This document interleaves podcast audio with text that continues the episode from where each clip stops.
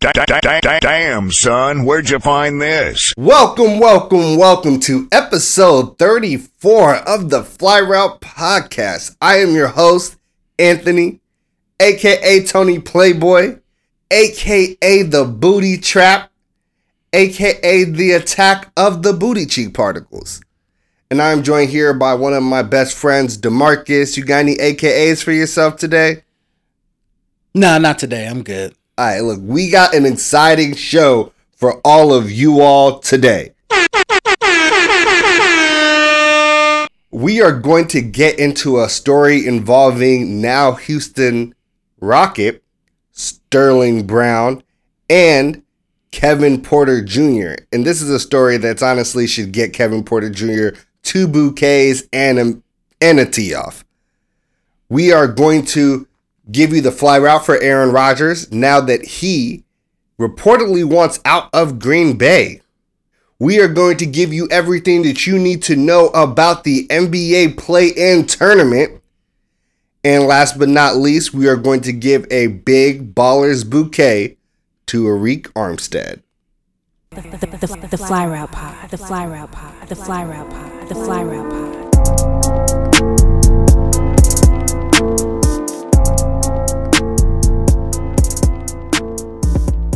Welcome to the tea off. Ooh, ooh, ooh, ooh, spill that tea, sis. This is how we like to start our show off. We like to spill some tea on our favorite athletes and the crazy situations they get themselves into.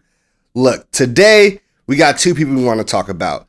Now, both on the Houston Rockets, Sterling Brown and Kevin Porter Jr. If you're a frequent listener of the podcast, you've heard us talk about both of these people. Sterling Brown, when he was a member of the Milwaukee Bucks, was brutally attacked by the police and actually received a $750,000 settlement, which literally was just approved today.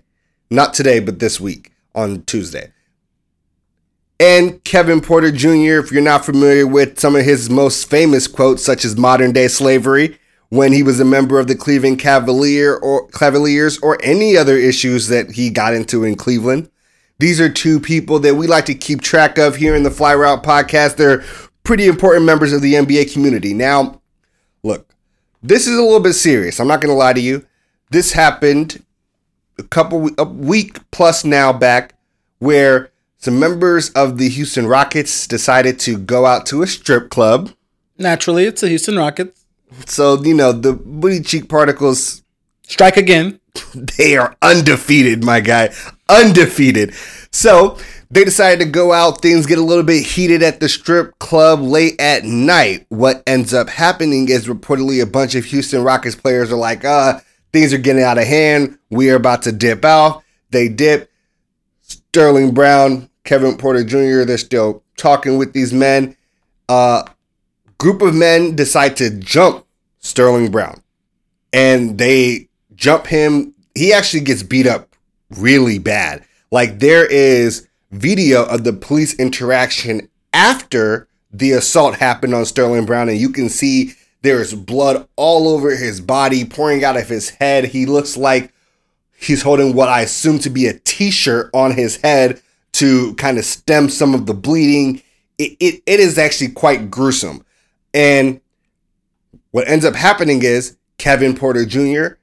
joins the fray, saves Sterling Brown from his multiple assailants. And I, I want to say, in a literal sense, people have told sources such as The Athletic that in no short form, Kevin Porter Jr. may have actually saved Sterling Brown's life that night. And seeing the video afterwards, like I, I, I 100% get that. Now, usually this is where you think the tea off would focus, right? They in the booty club, things pop off, violence happens. But no, that's actually not the good story here. All right, the good story is what happens afterwards. Now, look, we all know about health and safety protocols. I think maybe literally everybody that is a sports fan may be sick and tired of hearing the phrase health and safety protocols after this past year. Not even a sports fan, just human being. we we all took a, a public health class, by the way, this past year. You just didn't know it. Now, look, what ends up happening is the NBA decides to fine Kevin Porter Jr. $50,000 for violating the league's health and safety protocols. Why? Because he was at a strip club. The NBA prevents players from joining in social gatherings of 15 or more people, such as bars, clubs, other establishments, etc. We call those super spreader events down here. Okay. And he was obviously there. The police were called. He was seen with the police, etc. But that's the funny part. The league chose not to fine Sterling Brown, who was at the same incident, at the same club, on the same team as Kevin Porter Jr. Now, is it possible that there is footage of Kevin Porter Jr. inside the club but not a Sterling Brown? No, like the footage they have is y'all were in this club. There are police reports of you being in this club because one of you was jumped at this club and the other one of you decided to help him out and basically save your teammate's life. There's just like there's evidence now of it. There were other uh, uh, allegedly other Rockets players were there. Other Rockets players did not join in the fray, so other Rockets players were not named, fined, etc. So Man. Kevin Porter Jr. Yeah, okay, Hold, talk. hold, hold on, hold on. It's all s- same thing. We keep it here on the tea off. Be careful who you do your dirt with. Don't hang out with homeboys who not gonna jump in when you getting jumped. You can't go out with them no more. They not your friends no more. They teammates. They coworkers. You cool, but keep it moving. Facts, facts. I actually did not even think about that. Come That- on, like No. you gonna watch your not just probably your friend because you had out the strip club with him. So we at least we cool, but your teammate, your coworker, who if he get hurt, you probably gonna do worse than you already are, and you're gonna watch him get jumped. Like damn, Mhm. damn, that's ruthless. It is. And the even more ruthless part is that the NBA fined Kevin Porter Jr. for saving his life. Being a real one, he got fined for being a real one. But now this might sound rude. Why Sterling Brown didn't get fined for getting his ass beat? I'm gonna assume I'm gonna, I'm gonna assume positive intent here. He was being jumped. He was being jumped. One on two, three. That's that's a Three hard plus. Reports are three, three, plus. That's that's a hard fight. That's a hard fight. Now, did he probably run his mouth a little too much, thinking he wasn't going to get jumped before that? Decent chance. I would. I, if I was a betting man, I'd, I'd bet The on way you hear these things, man, it seems like people out on the streets just love trying athletes, and they usually get away with it. especially in clubs and bars, etc. Those are the exact dudes who also want to seem like the alpha. And for the most part, athletes have always been the alpha in their kind of circle, their little group of friends. They have their little entourage. They think it's going to protect them. But you go in the club, that's that's an alpha who likes guns. that's different from you. uh, that's not you. You you play football, you play basketball, you you you you do something with a ball for a living. That's not what he do. You don't want to mess with him. Keep go home. You you can make way more money than him, but go home. You don't need to be in the club, especially during COVID. We talked about this enough. Go home. Club's already club is nasty. Am Hey, I look, wrong? It's open. We open. This is Texas. Just because it's open don't mean you need to be there. Look. Now this is this is overall crazy situation. It shows how hypocritical the NBA is willing to be to enforce these health and safety protocols. It's about image. It- look, That's it it. seemed like they thought that PR hit for fighting Sterling Brown after unfortunately getting his ass beat would be too bad, but they were willing to take the hit for fighting Kevin Porter Jr. for saving Sterling Brown's life. Now, here we are. What's what ends up happening? He has to miss three games because of the COVID protocols.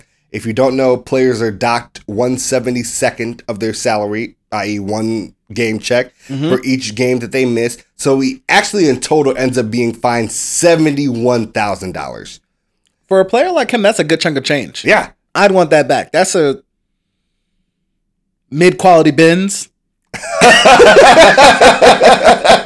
what? I had to think for a second. no, that that and Kevin Porter Jr. has the best response, which is going to get him his second bouquet here, not just for being a real one. It's his second game back. He proceeds to play the third best team in the East, the Milwaukee Bucks, drops 50 points and 11 assists. His second game back. Dropped a point for every thousand dollars that they find him Basically. for. Now, don't be alarmed if you missed this game. Like many of you, we were watching the NBA draft, or not NBA draft, NFL draft, and we didn't see this, but we were getting tweets. People were like, "Oh, Kevin Porter Jr. is going off." I'm like, "What's what's, what's going on here? What's, what's going on here?" James Harden's legacy in Houston is alive and well. Oh, absolutely. He dropped 50 after getting in trouble at the strip club. He was fighting like everything. Look, I, I'm in love with this story. I'm in love with Kevin Porter Jr.'s hopeful continuing glow up. It seems like he might, the Rockets might be the place for him. I'm just happy we got a happy tea off. and that was your tea off. Ooh, ooh, ooh, ooh, spill that tea, sis. Spit that tea, sis.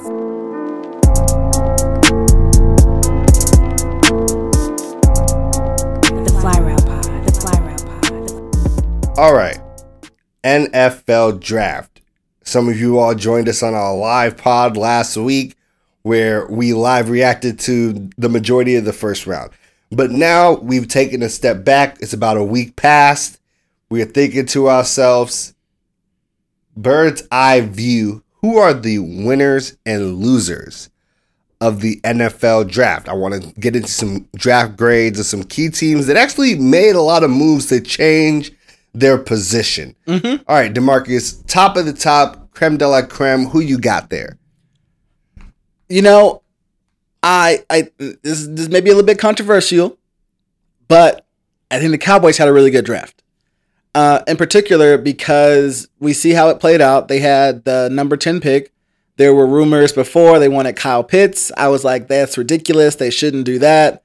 They uh, were rumored to be tied to cornerbacks, either Patrick Surtain uh, Jr. or um, uh, Jaycee Horn. Those guys got taken right before the Cowboys pick, so they were able to trade back from 10 to 12, pick up an extra third round draft pick, and then draft positions of need, um, and also get the best player, Micah Parsons. So uh, he's one. He's probably the best defensive prospect uh, that was on in the draft period, but possibly certainly on the board. And getting him, get an extra draft pick. There's some uncertainty around their current linebacker core of Jaylon Smith, who has been good, been solid, but not great. And Leighton Vander Esch, who hasn't been able to stay healthy. They even declined to pick up his fifth year option. So grabbing a linebacker with the high ceiling makes a ton of sense. They're able to pick up a bunch of other positions of need, like cornerback in the second round and uh, uh, D tackle in the third round, and save some cap room as well. It was overall great draft that really fit their needs this offseason. Okay, look, uh, hometown favor, right? No. I feel like the Cowboys draft was okay. I feel like you all might might have reached on a couple of players. Ooh. Ooh, oh, I feel like you all reached on Kelvin Joseph, the cornerback that you got at 44 because you couldn't get one in your original. Uh, there were. Slot. I think he's a decent corner who has a high upside, uh, good speed, fluid movement. Will need to learn some technique things in the NFL, but overall, I think has a high ceiling. Okay, look, sure, sure, high ceiling. I'm with you. Now, how many Cowboys draftees are you concerned about off the field this year? None, as always. So you just gonna you just gonna get up here and lie. Lie. Listen, there were some accusations made. Zeke tweeted, "Don't touch me." That's to because he, Michael Parsons. he's a really good linebacker who hits hard. Okay, and it had nothing to do with off the field at all. That was a pure football joke. Okay, you're gonna- you're fans. You're gonna talk about Micah Parsons, and you're gonna be wrong. He was accused, never of charged, riot. never charged with anything or proven Uh-huh. to be guilty. Accused, just like Okay. a bunch of other innocent black men. You are really gonna pull the a bunch of other innocent black men for Michael Parsons right now? He said he didn't do anything wrong. I'm gonna believe him. Innocent until proven guilty. I am Talented stunned. player as well. for our video audience you on really? YouTube. I, I am stunned. The look on my face right now is astonishment. Look, I've, I've had the move same position, but okay. Who Another the- uh, stunner. Another stunner. Something else that astonished me draft night. The Chicago Bears. They are the winner of the draft. I give them an A plus for the draft. First and foremost, it's hard not to get an A plus when, you know, let's say what, 35, 40 days ago, you got the what was almost consensus second best quarterback in the draft Mm-hmm. Talent number wise, for 11? sure. Yeah. at number 11 and you picked 20th. You basically a pip swap next year's first, a fifth and a fourth. That's not too bad. I feel a lot better about what we gave up for Justin Fields than what San Francisco gave up for Trey Lance. Right? Then we obviously had our offensive line issues, something we talked about ad nauseum during our, you know, mock draft. We pick up two offensive linemen back to back after that Teven Jenkins, Larry Borom. I- I'm basically feeling like this sh- draft set up everywhere that we needed to set ourselves up. All the big flaws that you saw in our team, you have a lot of hope, if not certainty, that we might have a long term solution in place for. Yeah, it's a, yeah. Number one thing, Chicago has not had a quarterback in a long time, so I agree with you. This is a great draft by the Bears. I think it was a pretty overall good value pick to move up and get uh, Fields, com- especially when you, like you said, compared to San Francisco. But I think more importantly, it's good because we didn't expect it from Chicago. We, yes. we, we number one thought they would stand pat and make a bad pick or underwhelm and they overwhelmed, which was rare, especially at the quarterback position because the, Chicago Bears have had no one decent in a very long time. I'll say that. I mean, if you think about it, our best quarterback of recent history is Jay Cutler.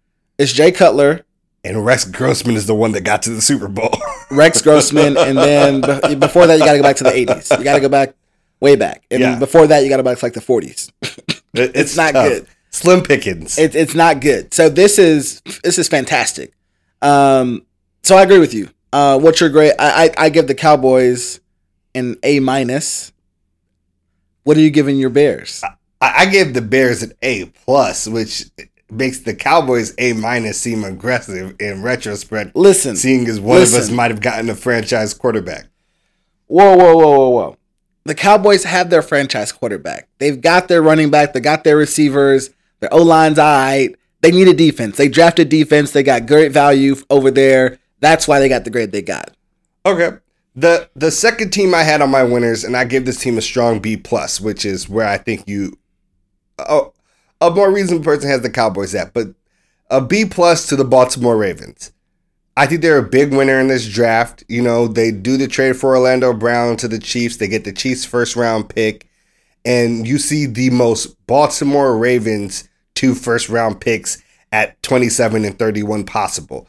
The first one is address the most pressing issue of need. That's wide receiver. They get Rashod Bateman, who is supposed to be uh if he is what he has been sold to be, he's going to be a monster. He's going to be able to get open, work a lot in the middle of the field, and give Lamar Jackson his number one that he absolutely needs. The second thing, what did they do at 31? They grab an outside linebacker, a defensive prospect that they think can fit their system in Odafe Oweh. And I'm just like, this is Baltimore.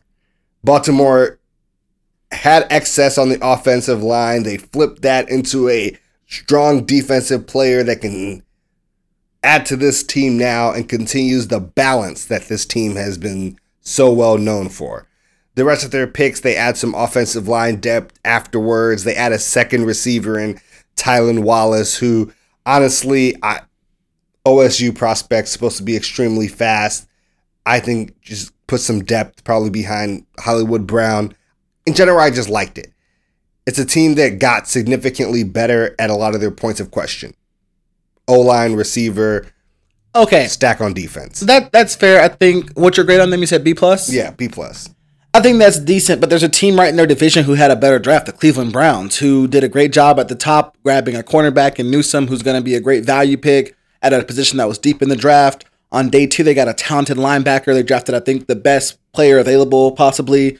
Um, and uh, Jeremiah Owusu-Koramoah uh, out of Notre, Notre Dame. they don't have dropped a, a they- lot. He did he did drop. They don't have a place for him to play yet, but he's a talented player, and you can always work with that. I think the the Browns added a lot of a lot of value in places that they didn't necessarily need help, and they became a better team. And I thought they were already trending in the right direction um, after what happened last year in their division against Baltimore. Okay, I'm not gonna lie. The the draft for the Browns was great. The entire offseason for the Browns was A plus. fantastic. A plus. Like this is the team that looks scary. So I have no pushback on the Browns. In fact, I want to keep us moving down to a team that we had a lot of questions about, right? A lot of questions about the Atlanta Falcons. They had the number four pick. We, there was a lot of conversation. Should they trade it, move down, gather more picks? Should they draft it here, apparent for Matt Ryan? They did something. Well, they made a decision. They said we are going to buy in for right now. We have Matt Ryan for a couple more years. We've got some talented offensive pieces and Ridley and Julio Jones. Let's go for something. Now, based on that, is I don't know if that's the right decision. I don't know if that's the right decision. Given what they did though and the choice they made, they they did not go wrong by picking Kyle Pitts number 4 overall. He is I believe, and we've said this before the draft, and we didn't talk about him too much, but he is a transcendent pass catcher. Forget the tight end label. He is a, t- a transcendent pass catcher who has the ability to be as good as anybody. He has a wingspan greater than Megatron. He ran like what was it, like a four three something, or four or low four four at his pro day. Uh, looked fantastic and dominant in the SEC in college, which has some of the best athletes in the country. And when you get that kind of player in the draft, uh, when you're d- clearly the best non-quarterback available, uh, and so I'm going to give the Falcons an A, mostly off of Wow. the Kyle Pitts pick alone. I think he is going to be that good of a player for a very long time, especially looking at where the athletic tight end is going in this league. Wow, that's aggressive. I did like Kyle. Wow, that's the nicest thing I think you may have ever said about any Atlanta team on this podcast. I think you're wrong, but Kyle Pitts is going to be nice. Look, that I I can't disagree. Everything says that Kyle Pitts is going to be a monster. Kyle Pitts is probably going to be a 60 plus catch guy as a rookie. I, I'm with you. There will be dominant on offense. I'm interested to see how their defense goes. I cannot give them an A because I feel like they reached at 40 in the second round, grabbing Richie Grant. Safeties don't go that high generally, and that's for a reason, right? I, their defense was atrocious last year.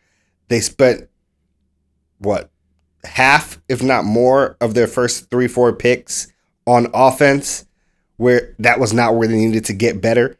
So so yes, uh, I'll say actually I had them at an A minus. So I misread A minus. You can check my notes, but um, I think more importantly for them, a good a good chunk of defense is possibly strategy. It was play calling.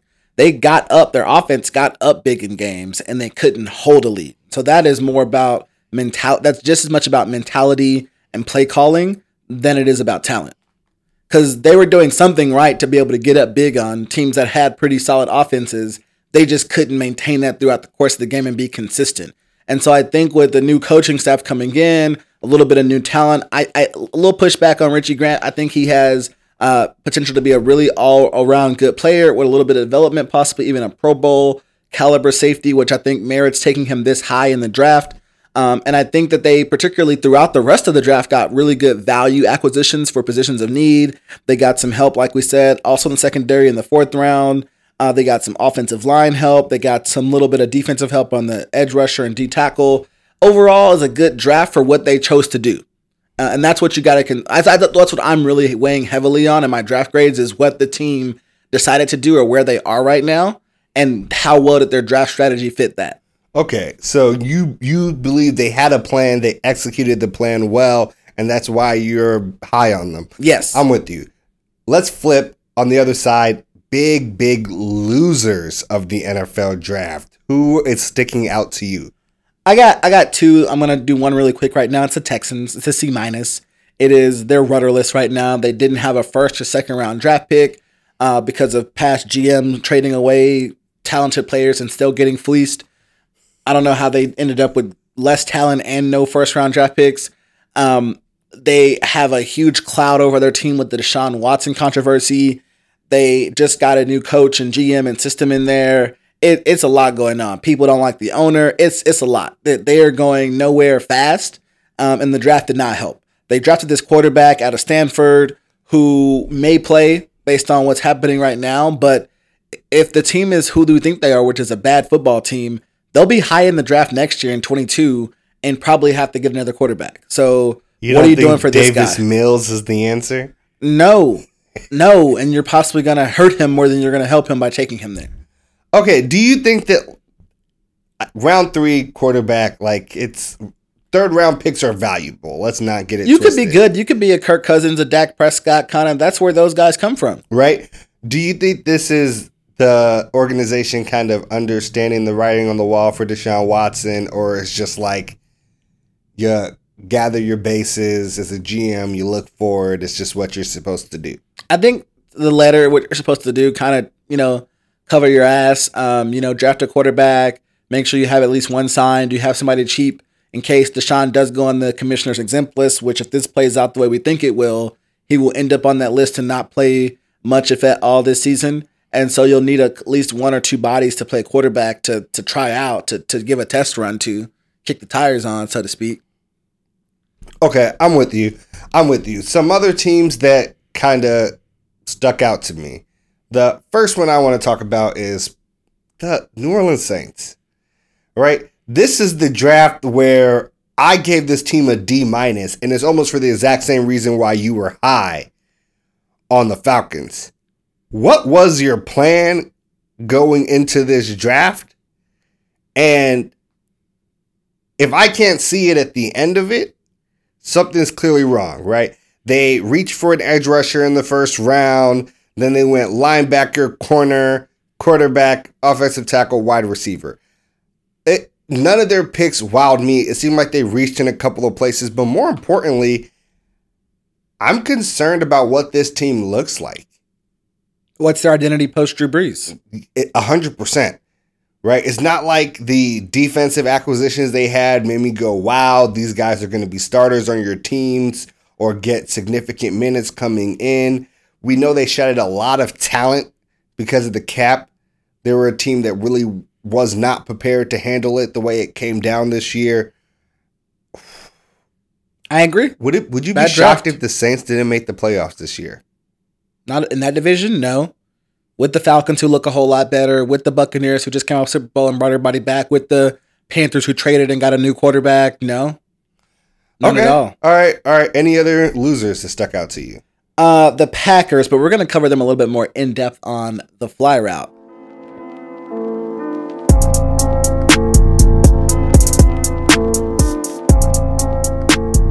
The Fly Route Pod. The Fly Route Pod. The All right, all right. Let's talk about the fly route. The fly route this week, Aaron Rodgers. All right, look, the reports came out on draft day, you know, sitting there waiting, exciting, and you hear Aaron Rodgers reportedly wants out from the Packers. Then you hear more. Aaron Rodgers is threatening retirement, is willing to sit out the season if he does not get traded by the Packers. Then we hear more. Aaron Rodgers allegedly wants the GM of the Packers, Gutekunst, fired. All right. Things seem to be accelerating at a really fast pace for Aaron Rodgers. And as soon as as soon as the news dropped, I was hearing a ton of people. People that were like connected to things and people that weren't connected to things going Denver. Denver. I hear Aaron Rodgers is going to Denver. That's where people want to see him. This is makes sense because they went Patrick Surtain in the first round at a pick that no one thought they would use on a cornerback. They would only do that instead of drafting their next franchise quarterback if they thought that realistically Aaron Rodgers was on the way and that they had a package that the Packers were willing to accept for him. Mm-hmm. And it hasn't happened yet. It it hasn't happened yet. And if you watch us on the broadcast, I said, hey, what's Denver doing?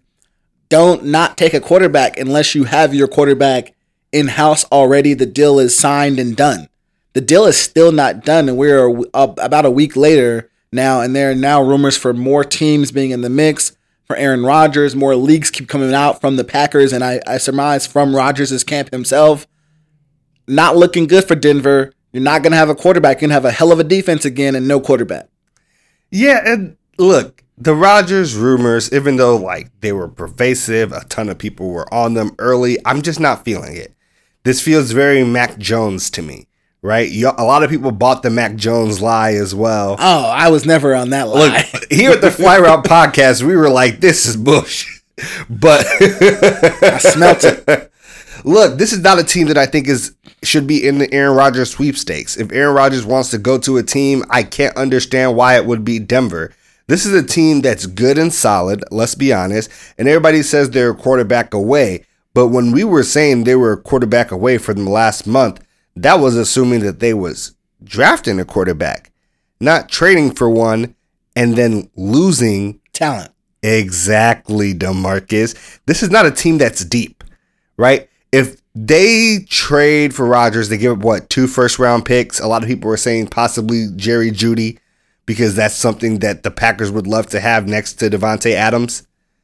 Aaron Rodgers goes on over to a team that's number one wide receiver is then Noah Fant at tight end.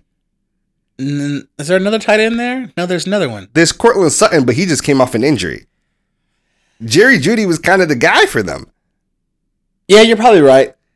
Their offensive line took a huge blow. They had a lineman that just got injured on away from the facility during practice. I, I just can't buy this is where he wants to go.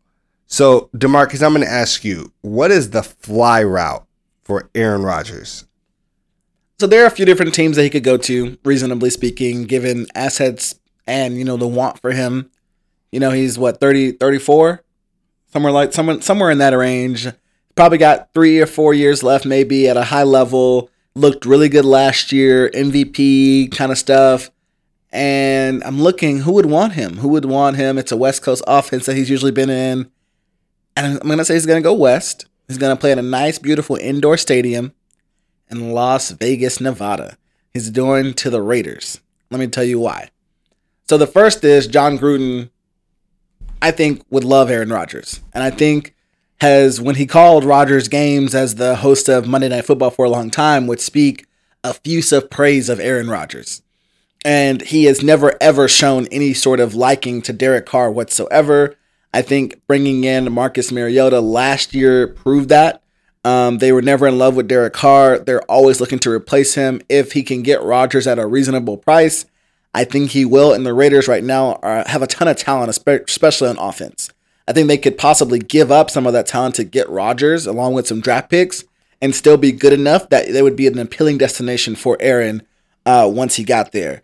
At running back, they got multiple good options in like Josh Jacobs and Kenyon Drake, who are both Yeah, that was a surprise signing to me this year. Right, right. At receiver, they got some. They got some decent. They got Henry Ruggs the third, who they drafted last year, who looks who's like he's going to be really good.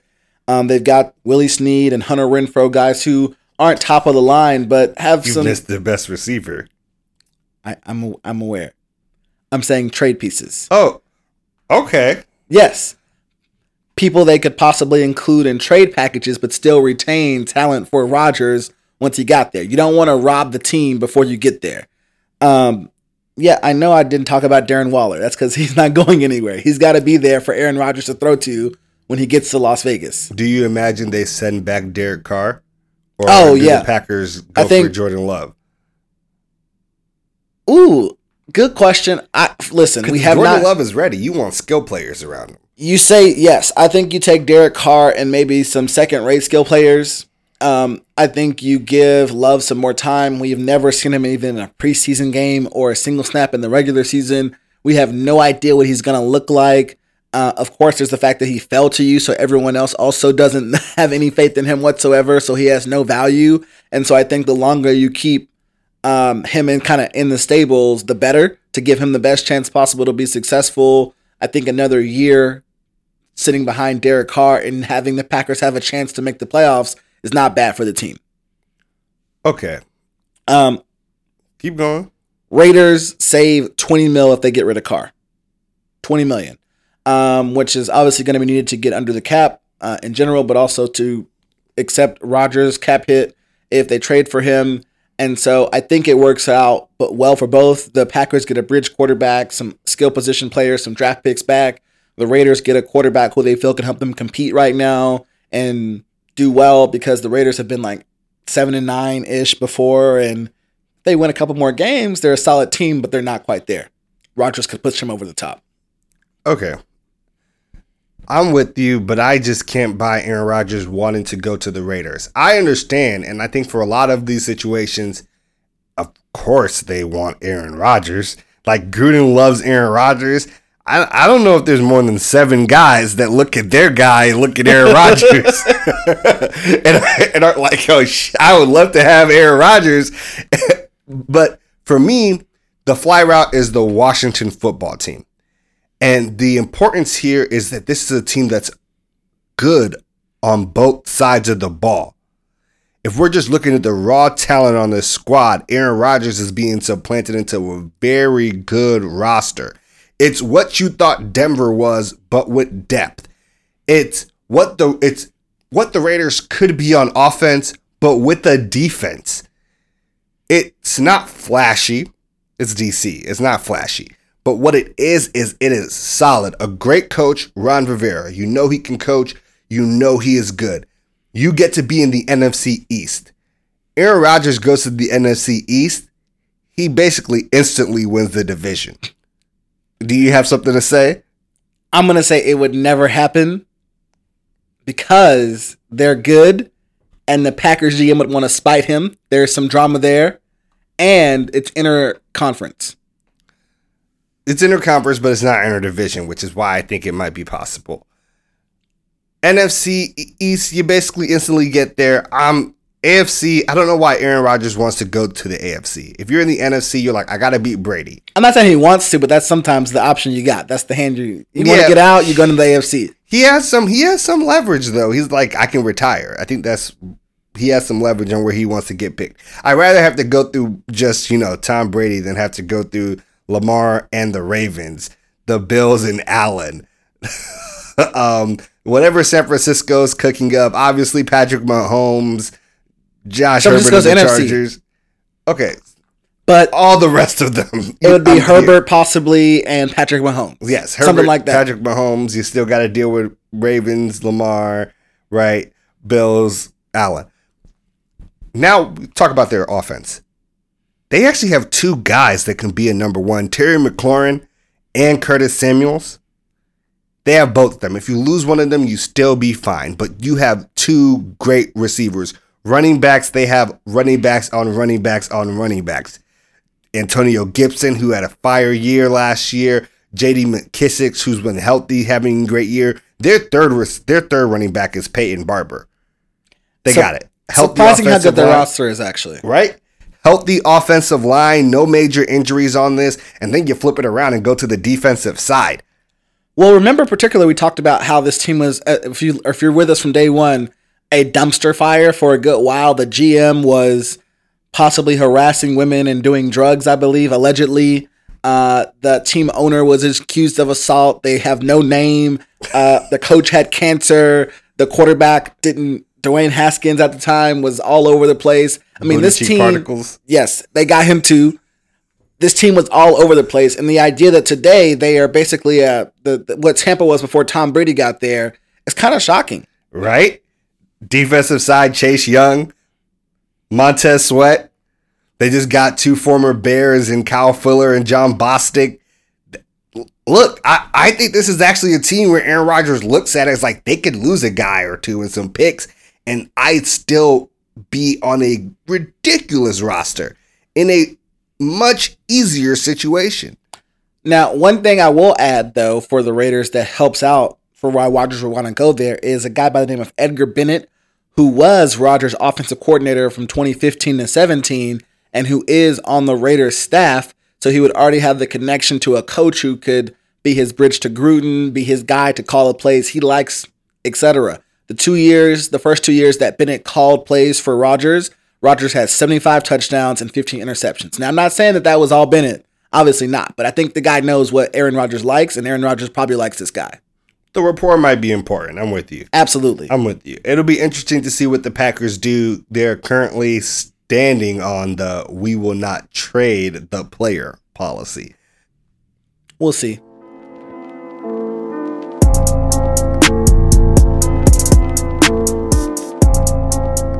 Y'all, y'all, y'all, y'all, y'all, y'all is Tony Playboy. NBA, NBA, the NBA play-in game is coming at us way faster than we think, right?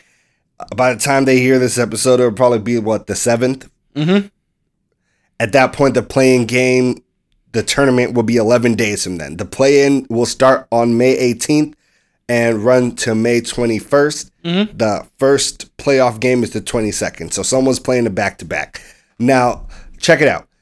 Let's break down what the play in tournament is first. It's a little bit new, and the rules aren't necessarily as intuitive as you would like to think. So, first thing is first is you got to understand seeds one through six in each conference will automatically make the playoffs, will not have to participate in the play in tournament at all. However, seeds seven through 10 in each conference will account for their own mini tournaments. All right. Love it. Big thing here is single elimination versus double elimination. The teams in seed six and seven basically are double elimination to qualify for the playoffs. The seeds nine and 10 are single elimination to qualify for the playoffs. So, total of three games. What will happen first is that seed seven will play seed eight. The winner will be in the playoffs. The loser will get to play one more time. Seed nine will play seed 10 the winner will get to play again, and then the loser's out of the tournament. Then last, the loser of seed seven versus seed eight, and the winner of seed nine versus seed 10 will get to play each other for the final spot in the playoffs in that respective conference. If you lose in the playoff game, you are automatically in the lottery. All right. We got about two weeks left in the NBA season, about five or less games for most of the teams. I want to hear what you are thinking about the play-in tournament for the East. So first off, love the play in. I think it helps teams who would normally be out of the playoff race at this time of season, who are normally ramping down, stay in things, be competitive, play their star players. Uh, teams that are near the bottom, seven, etc., have to play their star players. I think it's great. We get more good basketball. All a fan could want. So out in the East right now, I'm going to talk about uh, the seven eight matchup. So that's the Celtics and Hornets. I think Celtics win that. That sets up a Celtics Nets series, which I'm very excited to see. Uh, both because the Nets have not been healthy all season, and the Celtics, despite not having good good play for good chunks of the season, uh, have looked decent lately. And I would love to see them against the, Celt- the the Nets and see the Nets try to sharpen their blades, so to speak, against the young Celtics team. That would then lead us to the Hornets playing the winner of Pacers Wizards. I think the Wizards win that that matchup really easily, and so we have a Hornets Wizards matchup. That's exciting. That is exciting. Who do you have winning the Hornets Wizards matchup for that last playoff spot? I think the Wizards will take it just like Russ and Bradley Beal will be able to kind of will the team forward. Overpower the young Hornets. Yes, the Hornets have also just been dealing with a rash of like unluckiness. Melo is just getting back. I want to say they just lost Malik Monk to COVID protocols, Mm-hmm. and I'm pretty sure at this point, if you're in COVID protocols, there's a very good chance you don't make it back before the playoffs. No, uh, it's not a full. Two full weeks is what you really need. Um, we're really pushing it. especially if you catch it. we record on the fifth. He's already in the protocol. Um, so if he catches it, he's out until probably the nineteenth, eighteenth at least. But if it's just the contact tracing thing, maybe he back. could be back. That that's important. So I'm just feeling like the Wizards will be more full strength and they will just be able to overpower them. And it's interesting to me because I actually am really going to love the play-in tournament for the East. Generally, the playoffs for the East are kind of boring at the beginning. Mm-hmm. It's like the first, the top three, four seeds are pretty decent teams. They generally mollywop the bottom seeds real quick. Just Yeah, get get him out of there. We, we remember LeBron doing it for like a decade. He's like, Game Five is your Game Seven. You're going home. Like it, it's generally not very interesting, but I think it's going to be very interesting. Particularly just like the play-in tournament, we'll get to see some exciting people play. These are actually some talented, talented stars in the play-in tournament. I think it sets up a good matchup for the Sixers as well, playing playing the Wizards in the first round. Uh, we want to see Joel Embiid and Ben Simmons what they do against Russ and uh, Bradley Beal. I think Beal will take it as his. He wants to shine. He, he wants to prove that he can do it. That he's the guy. That all he needed was a little bit of help, and Russ finally showed up. And here they go. I mean, Russ is on a historic tear, assuming that we're right and the Celtics and the Wizards get out of the play-in tournament. Which of these teams do you think can actually be more dangerous and go on a run, make some noise? I think it's the Wizards. I think they're kind of scary if I'm the Sixers. Mm-hmm. I don't want to see a, a hot Russ and Bradley Beal who can shoot the lights out of the basketball. I don't want that if I'm the Sixers who can have cold stretches, who can have times where Embiid back his back hurt or his knee hurt or Ben Simmons can't shoot for long stretches. I don't want to play a hot team when that's me on offense. Russ is out here getting 20 assists, 20 rebound games. It is kind of disgusting. Well, what happens when Russ gets 20 assists is other guys are playing way harder because they ex- they know they're going to get the basketball. I think that's kind of maybe the turning point for this Wizards team is Russ is going to shoot the ball a lot less and just kind of He's gonna play point guard. his will. Yeah. impose his will because he's also on the block. He's on the board. He's on the block, getting the board. He's bringing it up the court. He's initiating the offense, deciding who gets the ball, when they get it. He is playing point guard uh, like no one. Like uh, he's no one in the modern era. no one in the modern era. We don't really appreciate what he is doing enough. Um, listen, I got Matt Love for another point guard. We're going to talk about in a minute here. But Russ is great. Russ is an all time great. You should enjoy watching Russ while he's still here. All right, the West, the West, the West, the West. It- I mm. actually like the play-in for the East, and it's not even half as interesting as the play-in for the West. All right, So I'm gonna start at seven eight. This is a great match. First off, though, tell me this is not gonna be a great matchup. Like, tell me you don't want to see Steph versus Dame. I I do, I do. Like, I'm with giddy. the playoffs on the I line. am giddy. It's winner goes to the playoff. Loser might make it to the playoffs, but might have to go home. Mm-hmm. I love that. First off, can you imagine Steph and Dame trading end of game threes? at the logo. Oh man, Oh. oh, I, I might. A little piece of me, I'm just gonna cry a tear of joy if that happens as a basketball fan. But I have the Warriors upsetting the Trailblazers in that game and winning and going on to lock themselves into the seventh seed in a matchup against the Suns, which I'm also excited to see Steph Curry and Chris Paul go up against each other one more time. Like, is this possibly the last time? Oh, I don't think so. Both Maybe them- not, but it, it could be one of playoff series last Yes. time. But I think CP3 has showed that he still has a ton of ton of No, no, ton of playoff gas. series. Because you remember Yeah. the Rockets playoff series. Those were some entertaining moments between CP3 and Steph. Remember CP3 hitting the shimmy on Steph. Ooh. It- Look, if he ain't if he ain't put a hamstring, everybody, people keep that's, saying it. That's the thing. And so, and now this time though, Steph's the underdog because the, the the Suns are moved up. So that's an interesting storyline in that little uh, bracket right there. Then we got to go to the 9-10. I think the 9-10 is not very interesting. I think it's the Grizzlies. Here's what I'm gonna say. I I actually want to talk about this. Okay. The West is way more malleable than the East. There's a lot of things that can change in the playoff tournament, play-in tournament. Mm-hmm. The first is the Spurs. I think are a the worst team that could be in the tournament. They're just a boring team, unfortunately. I a think we do not respect the Spurs enough. I b think we do not respect DeMar DeRozan enough, and he probably should have been an All Star. All of those things can be true, and the Spurs are still the most boring team possible to make it in the West. However, they're only like a game up on the Pelicans. The Pelicans in the next four or five games could actually take the Spurs and be in the play-in. And I want to see Grizzlies Pelicans. that for a lot of reasons. You got the the uh, the Ja versus Zion. Zion. Mhm. Not to mention those teams are playing. Well, the Grizzlies have been hurt a lot of the season. A lot of their, their players have been or hurt slash out for COVID protocol, and the the the Pelicans have surged like Mhm. surged.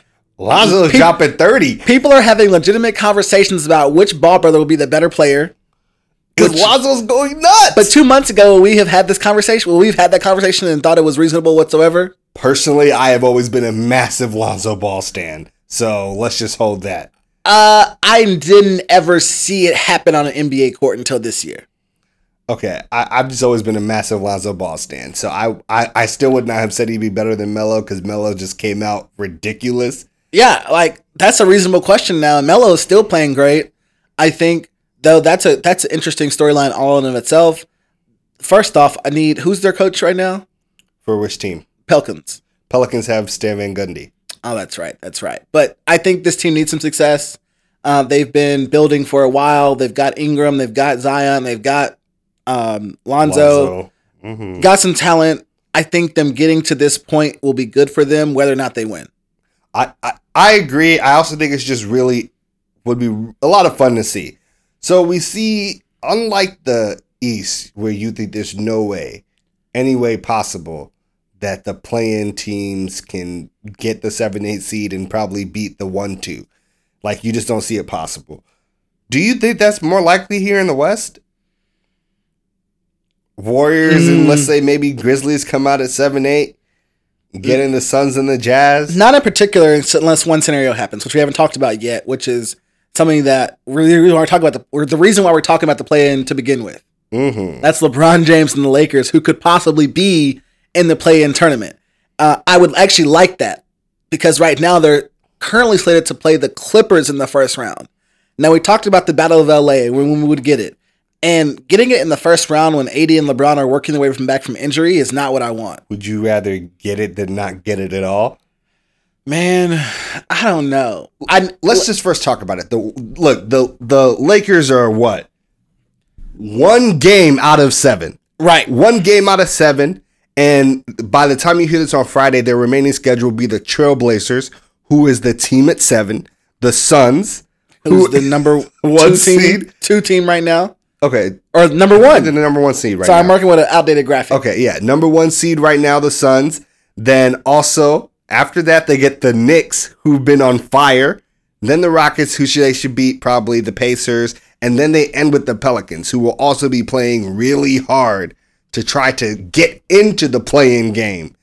So it's it's not unlikely that the Lakers could actually drop and be in the play-in tournament. It's hot out here. Mm-hmm. Listen, LeBron's still not healthy. He thinks he will never be 100% again, especially not this season. AD is coming back. He is healthy, but has looked rusty as well. He looked good last night or a couple nights ago, but that was the one bright spot out of the week or so that he's been playing. It's real rough right now for the Lakers. We're going to see what they're really made of here in the next two weeks because it's certainly possible. I don't think likely, but possible. They're out of the playoffs. Okay. Uh, it, it, it could happen. They could lose two games and be out. Yep. And one of those games could be against the Warriors with Steph, and Steph could just have one ridiculous 40, 45 point game, Fitty. just doing Steph Curry like things. Fitty. And boom, it's, it's, and boom, you're facing a hungry team like the Grizzlies. and watching Steph shimmy into the playoffs. hmm That's gonna hurt for Bron. It is going to hurt for Bron. The last thing I want to talk about here is the Trailblazers. And just more importantly, are they the most dangerous team in the play-in tournament right now? Of Yeah. this- Okay. Out of the teams that are in the tournament, they are both scary and deep. They just haven't put it all together this season, like many seasons. But if they ever get a year or a stretch where they have their three stars all clicking, Dame, Nurk, and uh, CJ. CJ, which they have rarely ever had, and they've been good team for long stretches with two of the three. If they can get all three clicking and going into the playoffs and have the momentum of winning a, a play-in series, oh man, that's that's dangerous. They got more playoff experience than a team like the Suns would have. Mhm. About the same, I would say, as almost the Jazz. Yeah. Oh, more than the Jazz, even though the Jazz have been consistently in the playoffs since Donovan Mitchell showed up, Dame has never not made the playoffs. Right. So, experience, veteran team that has depth and talent. I don't want to see it. And Dame is on. He's he wants to prove that he belongs with the big dogs Mhm. of the NBA. I'm excited. I think the play-in tournament is going to be huge. I love this idea. I think LeBron's wrong. Whoever came up with this needs a promotion, not to be fired. You just mad because you're gonna be in the play-in because you, you got hurt and your team's not that good. You ain't lying. He just salty. He he's salty.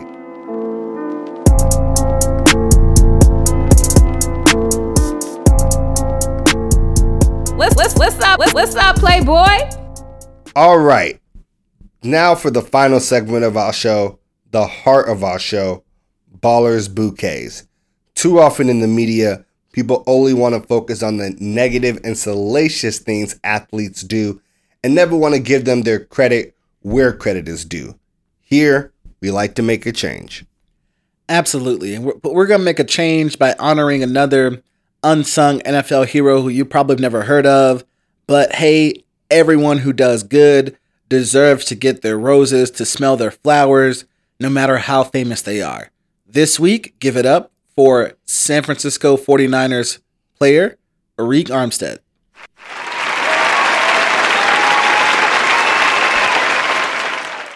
So Reek's interesting story. He was a 17th overall draft pick in the 15 draft uh, for the 49ers.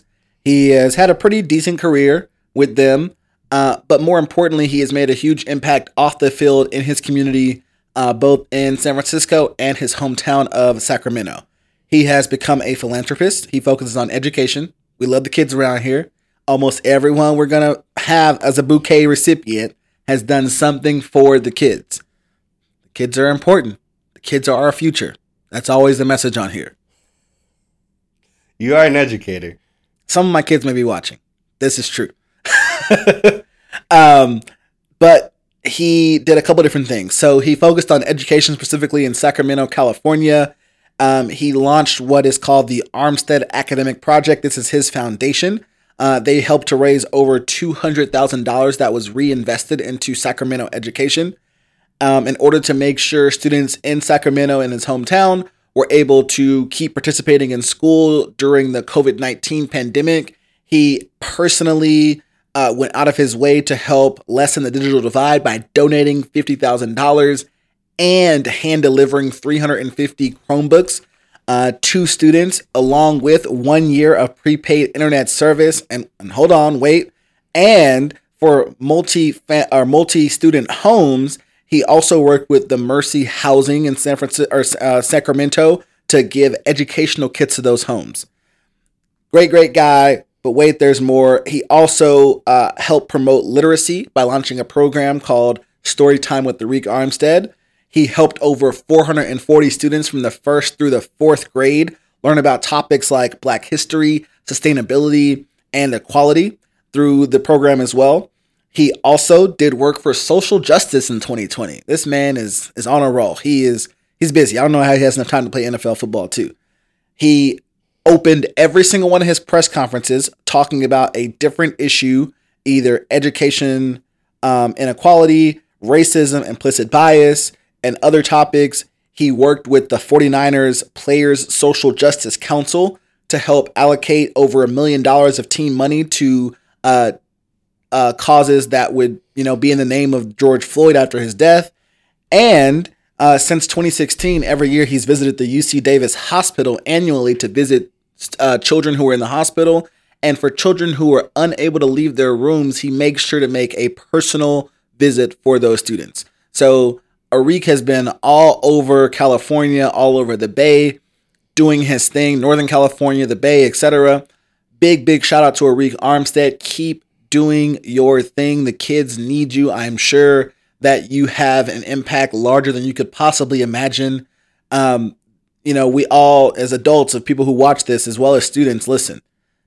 You're gonna look back on life. You look back at what some of your teachers did for you, and it's huge. They they they change your life. And he's not a teacher, but he has done enough actions for kids in Sacra- Sacramento and San Francisco that he has changed your life. And for Arik, you have to appreciate what you've done uh, and give yourself a pat on the back. You deserve it. Uh, that was this week's Ballers Bouquet. If you want to support the kids, do that. Donate some books in your community. Uh, find a literacy program. Do something. Uh, get out there. Do your part. We'll see you next Friday here at the Fly Route Pod.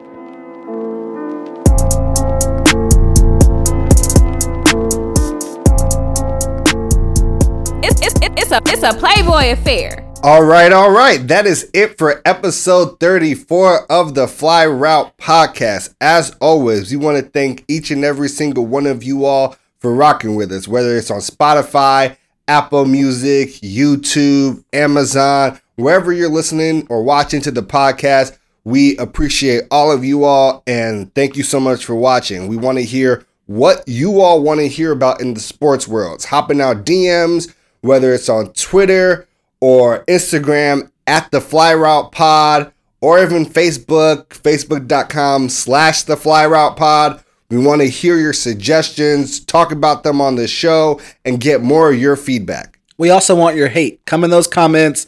Talk about how I don't know what I'm talking about. All of that. I love it. Keep doing it. Bring it on every week.